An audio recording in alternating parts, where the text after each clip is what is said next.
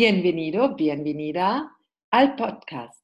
Con mucho. Soy Cristina Petersen, formadora del Método Feldenkrais. Me gusta invitar a este podcast a personas que disfrutan del método. Lo mismo si son profesores como alumnos. Hola, Sofía. Hola, hola. Y hoy estoy con Sofía.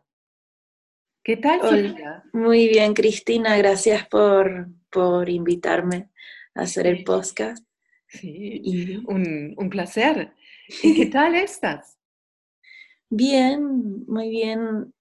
Justo yo estoy haciendo la formación de Feldenkrais y justo aquí en Madrid, donde vivo. Y justo hace un par de semanas terminé el noveno módulo, que fue un módulo de 20 días. Y bueno, he salido de este segmento como impresionada, sorprendida de lo increíble que es este método, que cada vez es más profundo el trabajo. Cada vez me gusta más, no sé, yo estoy súper feliz con esto. Ah, qué bien. Sí, a mí me gusta también mucho el método y es una cosa por qué hago este podcast. Y, Sofía, ahora haces la formación, pero ¿cómo has conocido el método? Bueno, yo creo que fui llegando al método poquito a poco, porque yo soy venezolana y en Venezuela estuve varios años bailando, haciendo danza contemporánea, y en eso conocí a una mujer maravillosa que se llama Ercilia López, y ella daba clases ella lo llama Stretching Yoga Integral. Pero esta mujer fue bailarina durante muchísimos años, ha estudiado se ha formado en distintas técnicas de trabajo somático, en medicina china, qigong, entonces integra en sus clases un montón de cosas y entre ellas Feldenkrais. Y para mí, o sea, por primera vez en la vida, cuando fui a sus clases, era estar una hora moviéndome y salir de allí y sentir que era otra persona. Así yo entraba y salía y era como descubrir nuevas dimensiones en mí misma, ¿no? Descubrir posibilidades no solo de movimiento, sino posibilidades de estar.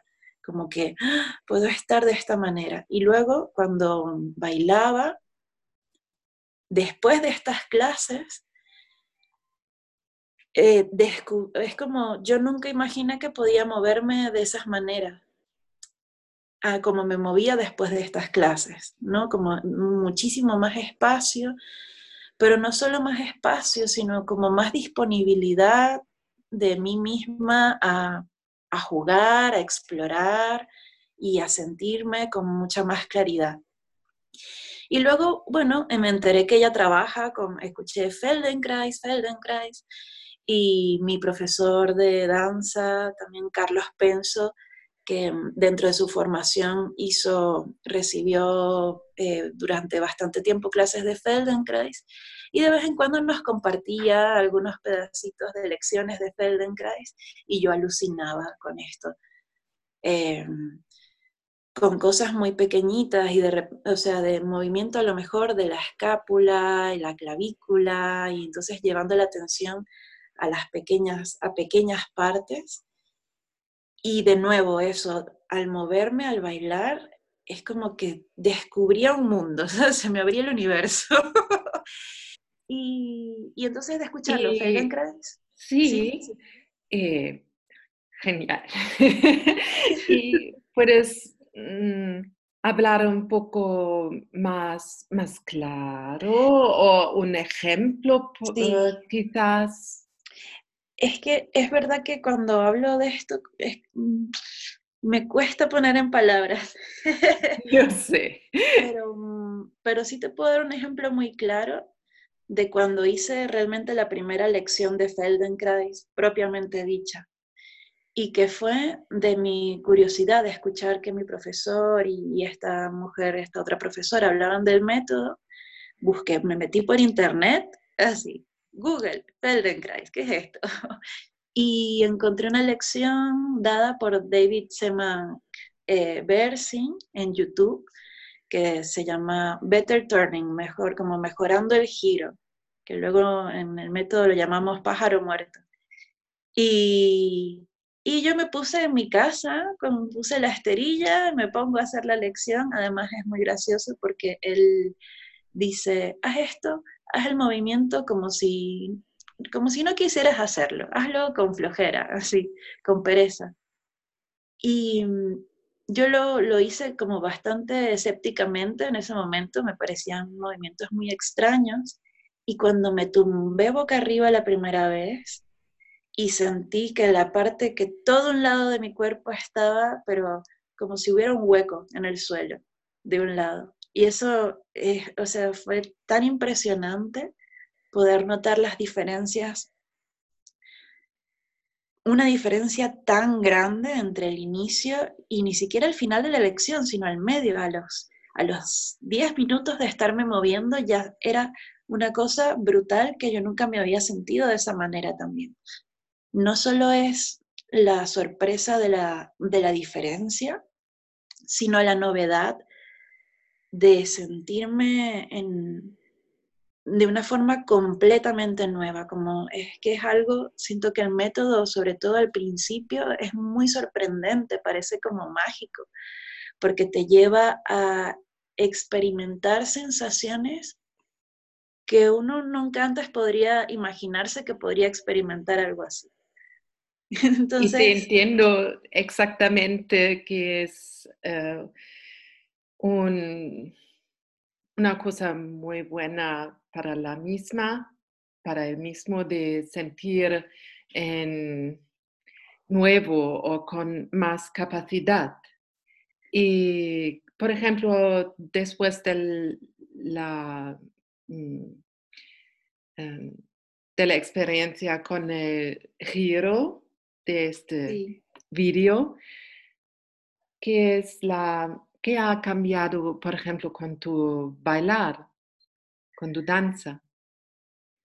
Bueno, esto también fue como un proceso acumulativo, porque yo venía ya de trabajar con esta profesora que te comenté antes, con mi profesor también trabajábamos algunas cositas, y encontrar, porque luego de este video vi más y seguí, y encontrar estas lecciones ya luego era como, ya yo misma podía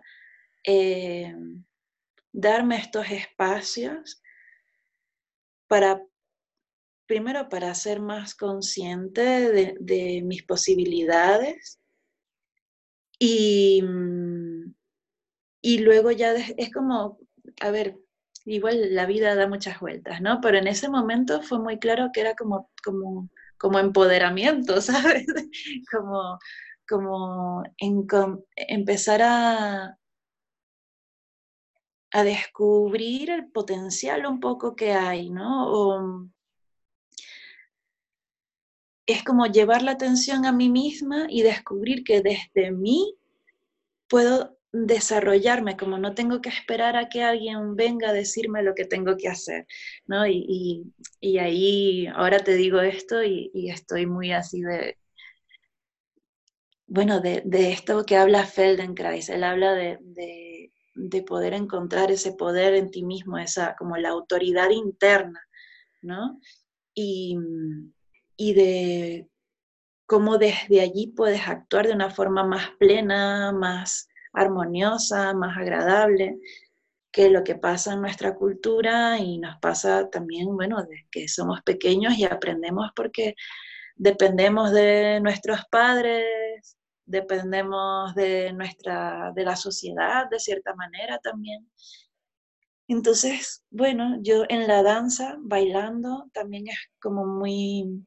hay una exigencia grande, ¿no? Como de cumplir con ciertas ideas, como de cómo debe ser el movimiento, de, que para mí en ese momento de mi vida fue muy poderoso darme cuenta de que tiene más valor el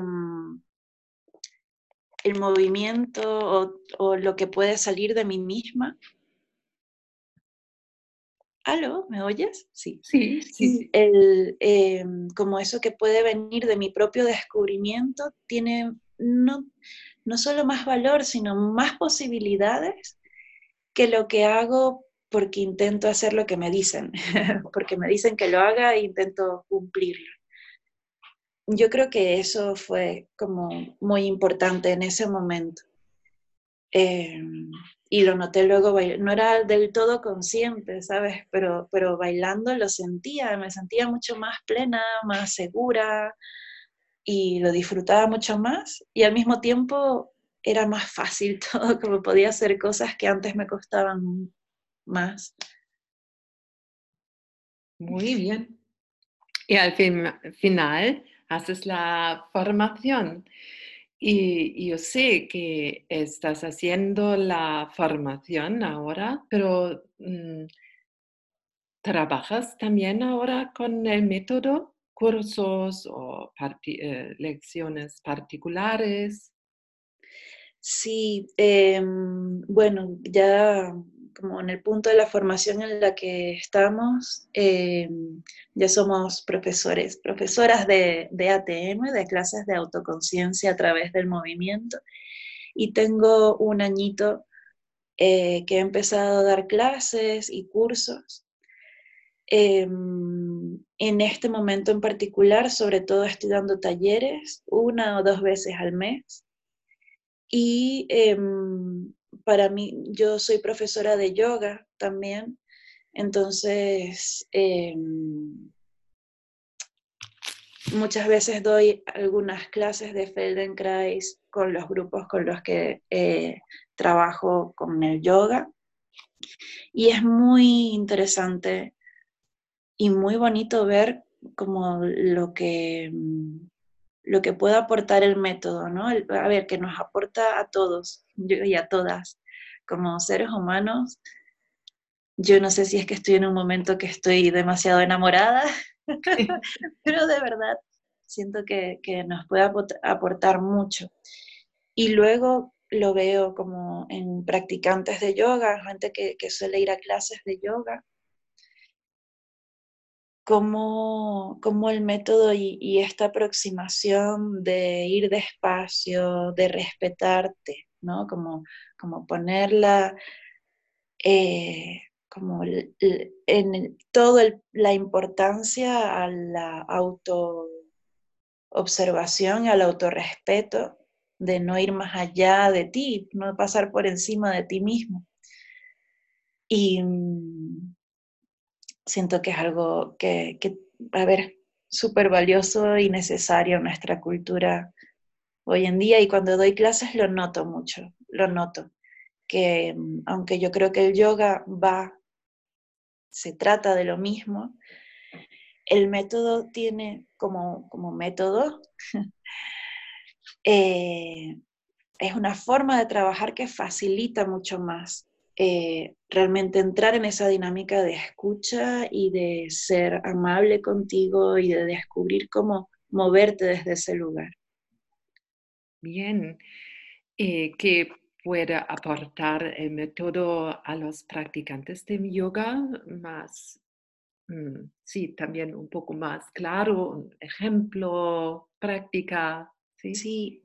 Bueno, yo te puedo contar a mí lo que me ha aportado en la práctica y por eso sé que se le puede aportar mucho. Yo practico Ashtanga Yoga y es una práctica que se hace 6 días a la semana y es bastante compleja, y a medida que se va avanzando en el tiempo se va haciendo cada vez más compleja. Y tiene algo maravilloso, y te lo cuento porque es por la particularidad de la práctica, que cada quien practica a su propio ritmo, al ritmo de su respiración. Y entonces también tiene el espacio, da el espacio de explorar un poquito, ¿no? Y de darte ese respeto. Sin embargo, para mí el método ha sido clave, como para realmente aprovechar ese espacio de exploración. Por lo mismo que te comentaba antes, porque culturalmente, y probablemente dependa de cada quien, pero ciertamente en nuestra cultura está esta cosa de ir al máximo, de esfuérzate, de si no te esfuerzas no tiene valor, o está esta frase en inglés, no pain, no gain, ¿no? Como si no hay dolor, no hay ganancia. Y muchas veces en el yoga se ve esto también, que es un poco contradictorio, ¿no? Porque cuando ves la filosofía y cuando vas hacia la raíz de donde vienen estas prácticas ancestrales, se habla de la no violencia, de ahimsa, de... A ver, para mí en este momento la práctica de yoga tiene mucho más que ver con lo que trabajamos en el método, con este poder escucharte y escuchar lo que necesitas en el momento y ser respetuoso, respetuosa con eso. Entonces, en mi práctica personal ha sido un proceso de darme cuenta primero de mis hábitos de autoexigencia, de notar, de decir, y que me pasa, ¿no? Que incluso teniendo el método, de vez en cuando hay días en los que me noto siendo más exigente conmigo misma.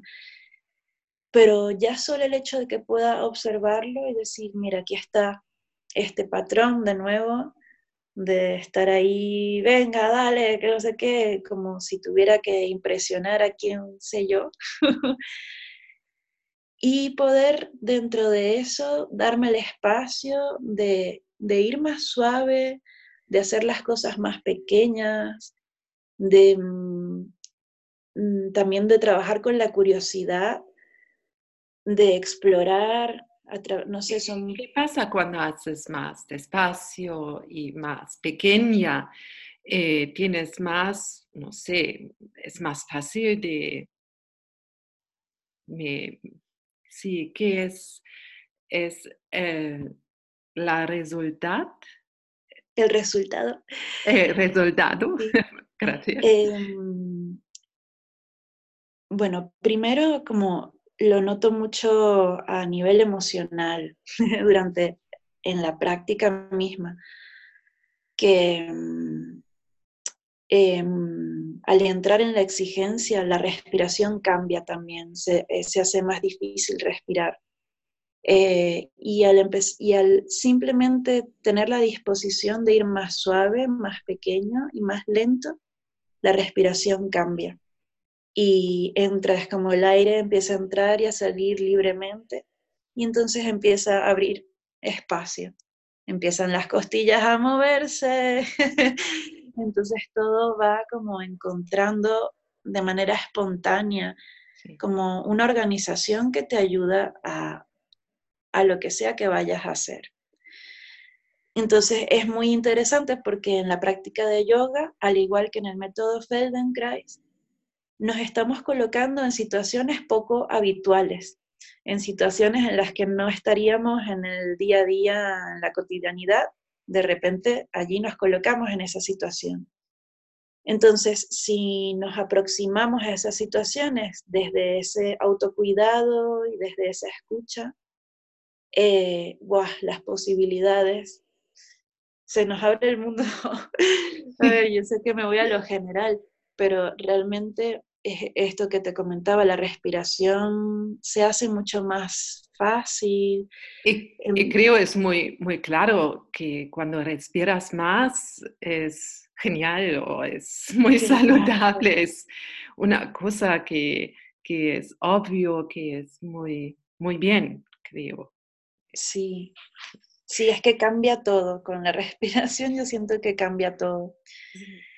Entonces, bueno, a través de esto, ya eso como practicantes, ¿no? Y bueno, tantas cosas, yo podría hablar 1000 años de esto, pero... Y para ahora tienes una exploración que es una mezcla de yoga y Feldenkrais, o más puro Feldenkrais, una... Sí, yo en este momento cada vez veo más la relación. Para mí cada vez no lo veo separado, como mi práctica de yoga es una práctica diaria, es como mi laboratorio, es un espacio donde cada día exploro y lo que he hecho tanto consciente como inconscientemente ha sido integrar mucho los principios del método Feldenkrais en mi práctica. Y siento que es como una integración de ambas cosas. También practico Feldenkrais, lecciones de Feldenkrais, puro Feldenkrais, que también, a ver, que es increíble y es no se compara, pero y cada vez... ¿Compar cuando ahora enseñas una? Sí, claro. Sí, claro que sí. Sí, me encantaría. Igual quería comentar una cosa más al respecto. Por favor. Que luego como profesora siento que para los estudiantes, como para mí compartir este lugar desde donde se puede practicar de una forma sana ha sido algo que no tiene precio en este momento. Y por eso creo que es muy importante y me siento afortunada de poder compartirlo, porque ha cambiado mi manera de enseñar yoga también, de poner el foco en otros lugares, en que puedas, da igual que hagas la postura o no la hagas, que hagas el asana o no la hagas, siempre y cuando estés respirando, que puedas permitir ese flujo del aire, que puedas ser consciente de cómo estás haciendo lo que estás haciendo y ser consciente de cómo te estás relacionando contigo mismo mientras lo haces. Qué tan amable eres, qué tanto espacio te permites para jugar, para tener curiosidad y en qué momentos te estás exigiendo, en qué momentos te estás llevando por encima de ti. Entonces, sí, solo quería comentar eso, que siento que es un aporte importante del Feldenkrais para la práctica de yoga y cualquier otra práctica que haya. ¿Y ahora? ¿Qué haces? ¿Qué tienes para vosotros? Bueno... preparé una pequeña ATM, una pequeña lección de Feldenkrais, que la escogí por 2 razones. Una, porque me recuerda a esa primera lección de Feldenkrais que hice, del giro, y otra porque es de pie. Entonces, si cualquier persona que esté escuchando esto, no importa dónde estés, yo estoy segura que puedes hacerlo, solo te pones de pie donde sea que estés. Y bueno, empezamos con la lección. Vale, entonces allí donde estés, tómate un momento para sentir cómo es estar de pie. Es como una pregunta rara, ¿no? Como quien se pregunta cómo es estar de pie, simplemente estoy de pie. Pero bueno, puedes observar, por ejemplo, cómo está repartido el peso en las plantas de tus pies. Si sientes que tienes la misma cantidad de peso en un pie que en otro, o que te apoyas más sobre uno de los pies. Podrías observar también si llevas el peso más hacia la parte de adelante, hacia los dedos de tus pies, o apoyas el peso más hacia los talones. Si te apoyas más hacia el borde externo del pie o el borde interno. Y es posible también que sea distinto el apoyo en un pie que en el otro. Y observa ahora qué tan alta, qué tan alto te sientes allí estando de pie. Muchas veces se habla de esto de la postura, de una buena postura, y ponte de pie, ponte recto.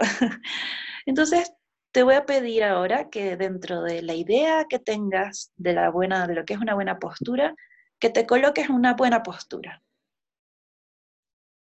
Y mira cómo es estar en esa buena postura. Y ahora puedes soltar esto y colocarte en una posición más cómoda. Como realmente estate completamente cómodo, cómoda de pie. Y a lo mejor te encorvas un poquito, no pasa nada. Realmente encuentra ese lugar absolutamente cómodo. Y luego vuelve a esta postura, la buena postura, esta idea de la buena postura.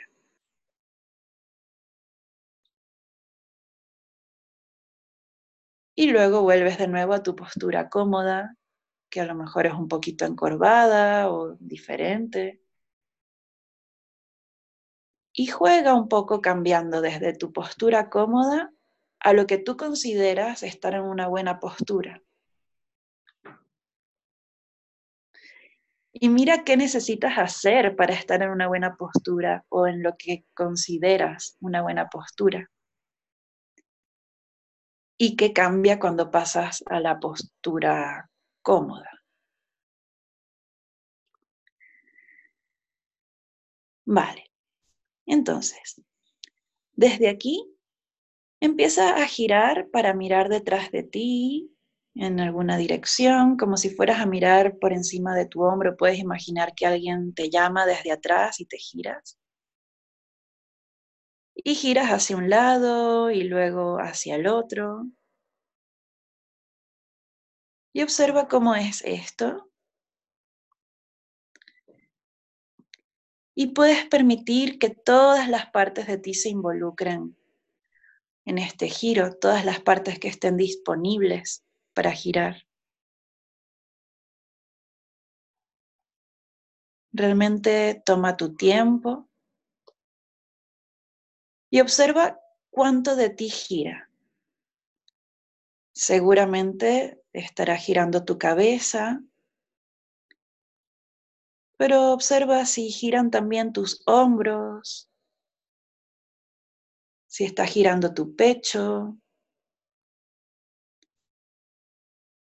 qué sucede con tus costillas. Y observa si tu pelvis gira un poquito también. Y cómo se organizan tus piernas. Y tus pies.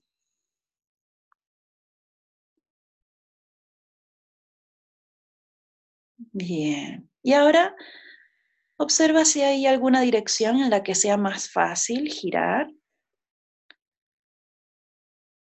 Y si hay alguna en la que sea más fácil, escoge, nos vamos a quedar con esta dirección. Y mira hasta dónde giras de manera fácil y puedes utilizar tu mirada para guiarte y fijar tu mirada en un punto como una referencia. Hasta dónde giras, mira allí ese punto y regresa. Y la próxima vez que gires en esta dirección fácil, te quedas allí. Y con una de tus manos, te quedas girada, perdón, en esa dirección. Y con una de tus manos, colocas esa mano muy suavemente sobre tu esternón. ¿Sí? Es decir, estando girada en esa dirección o girado, te quedas girado y girada a un punto que sea fácil. Y dejas tu mano suavemente tocando tu esternón. Y muy suavemente deja tu esternón quieto allí y regresa con tu cabeza hacia el punto original de frente o en esa dirección. Y regresas a girar con tu cabeza y vuelves como al frente original, solo con la cabeza, manteniendo tu esternón en ese lugar, sin moverlo.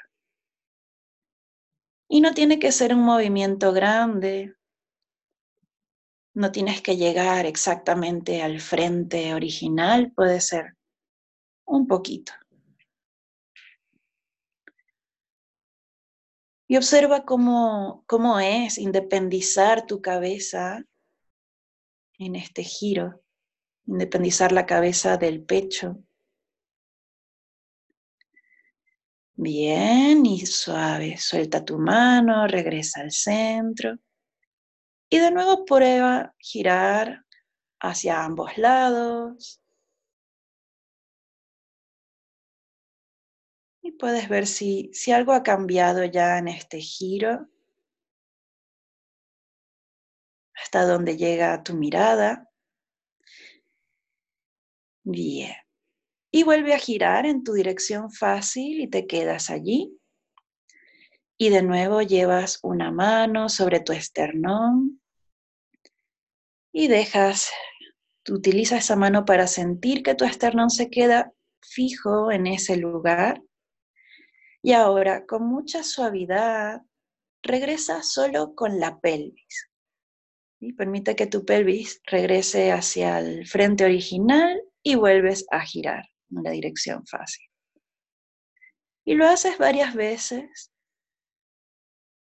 Puede ser un movimiento pequeño, de hecho no suele ser un movimiento muy grande. Y observa cómo haces esto. ¿Qué partes de ti permiten ese movimiento? Y observa cómo respiras mientras lo haces, si el aire está entrando y saliendo libremente.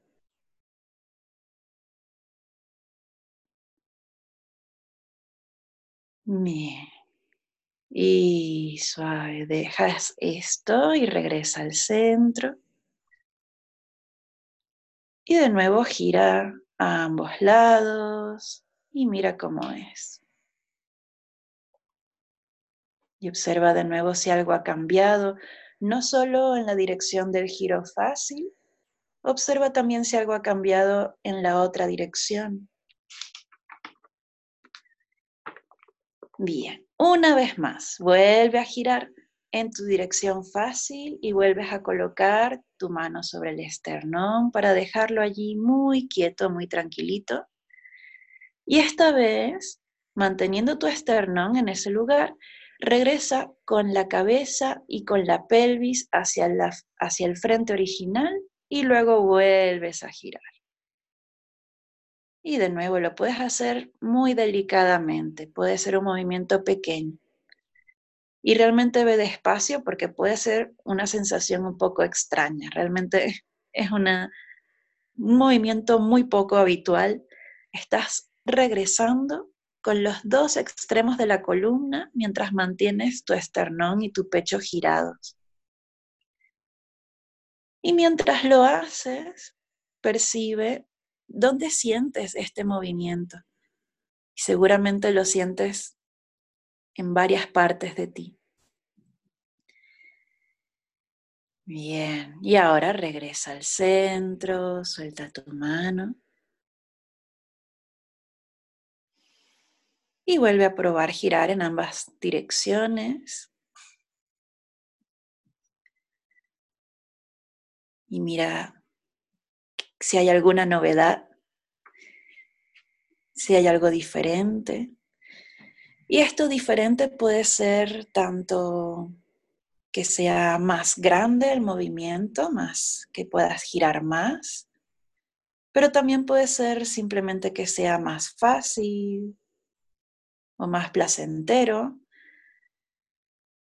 Y también puede ser que sea diferente, pero simplemente no sepas cómo ponerlo en palabras, así como me pasa a mí. Hay sensaciones que quizás no tienen palabras, al menos por ahora. Bien, de nuevo, gira en la dirección que sea fácil, te quedas allí y colocas tu mano suavemente sobre tu esternón para dejarlo quieto.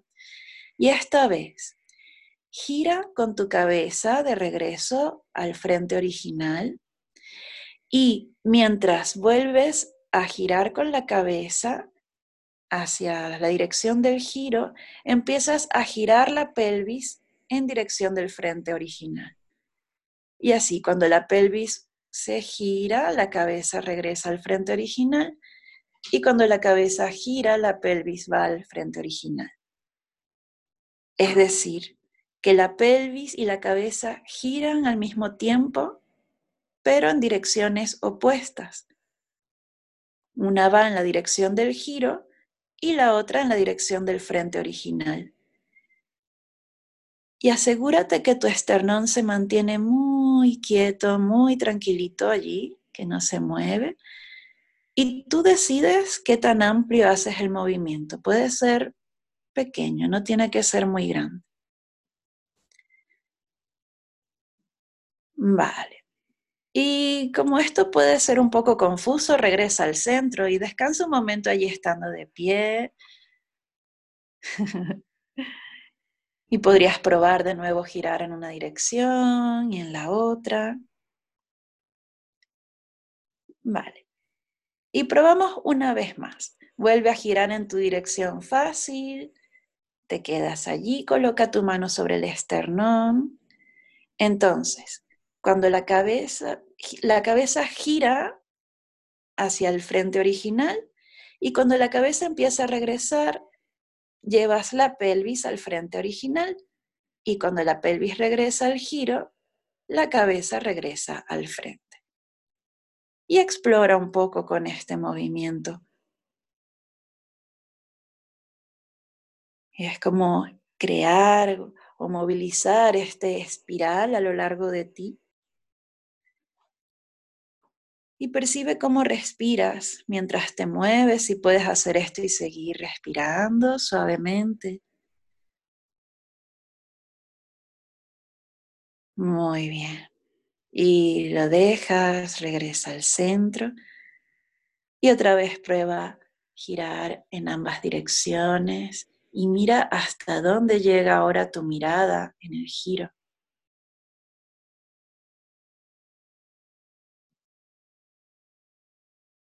Y regresa a estar de pie y observa cómo es ahora estar de pie. Cómo se reparte el peso sobre las plantas de tus pies, si algo ha cambiado en esto. Y qué sensaciones llaman tu atención.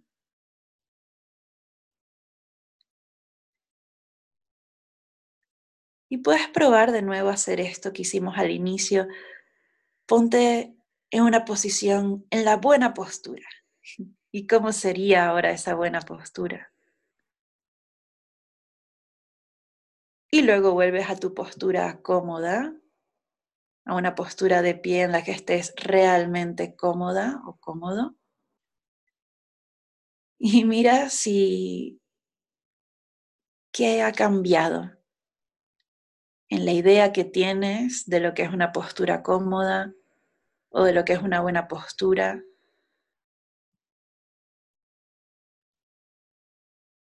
¿Qué tanto esfuerzo tienes que hacer para estar cómodamente bien parada, parado sobre tus pies?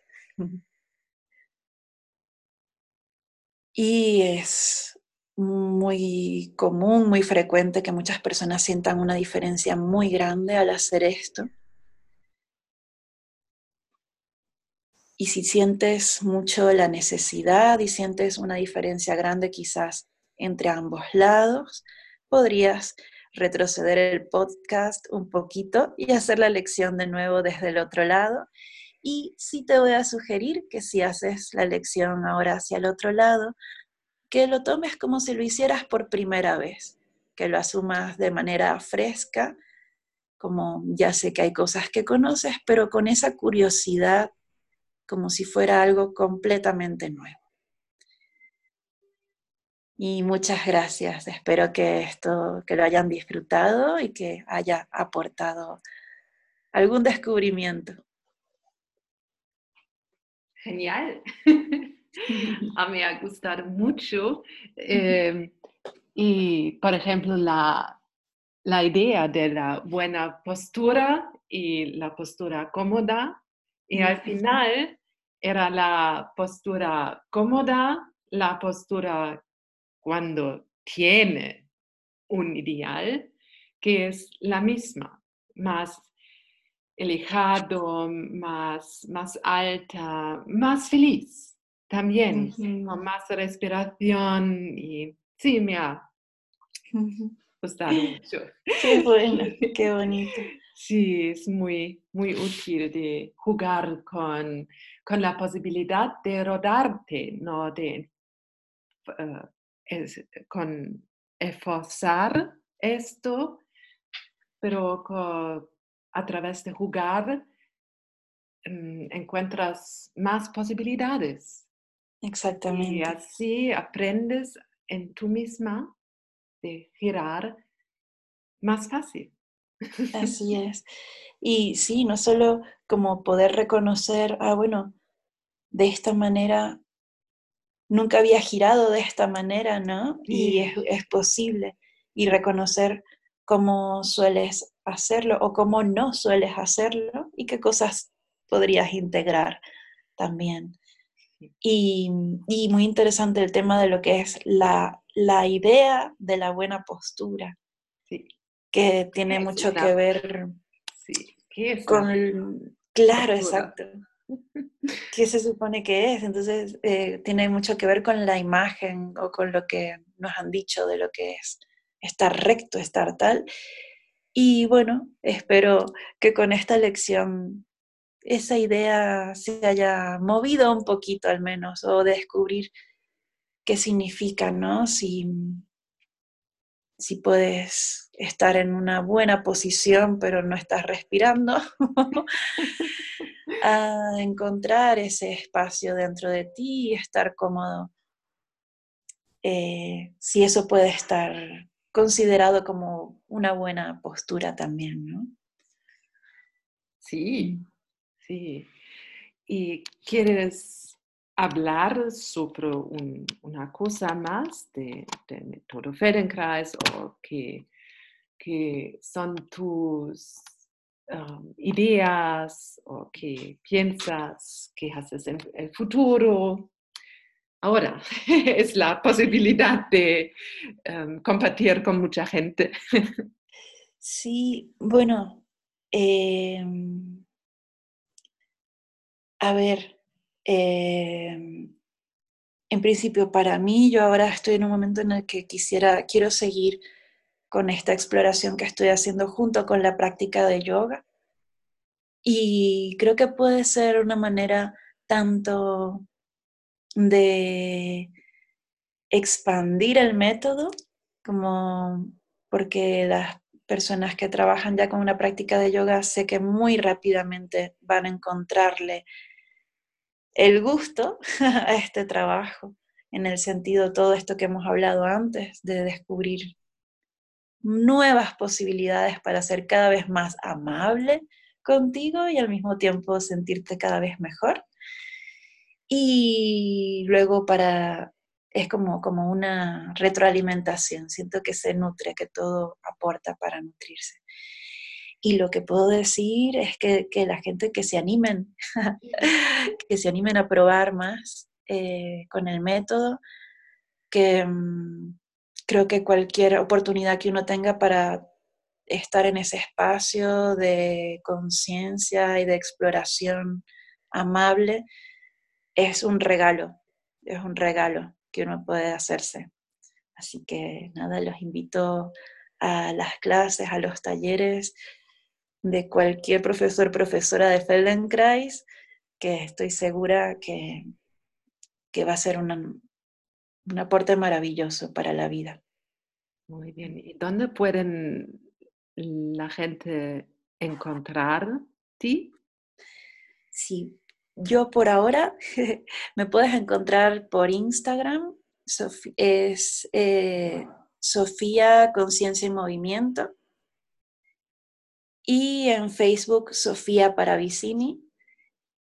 Me puedes mandar un mensajito por allí. También estoy publicando los talleres que hago y las clases. Así que si estás en Madrid y te interesa explorar con este trabajo, pues yo estoy encantada de que vengas a explorar conmigo.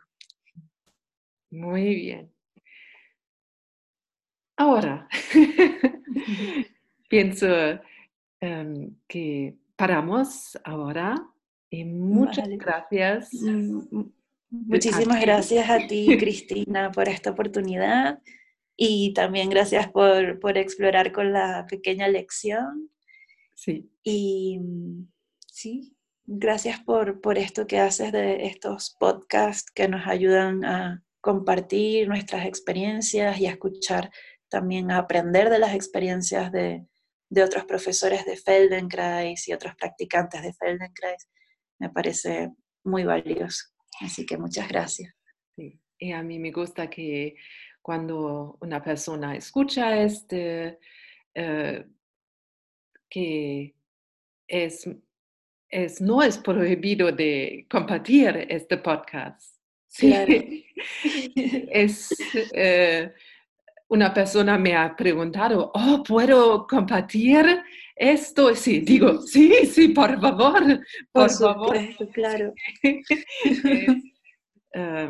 Es un deseo mío que mucha gente pueda escuchar, mis colegas cómo trabajan en todo el mundo, como casi hay profesores de Feldenkrais en casi todo el mundo.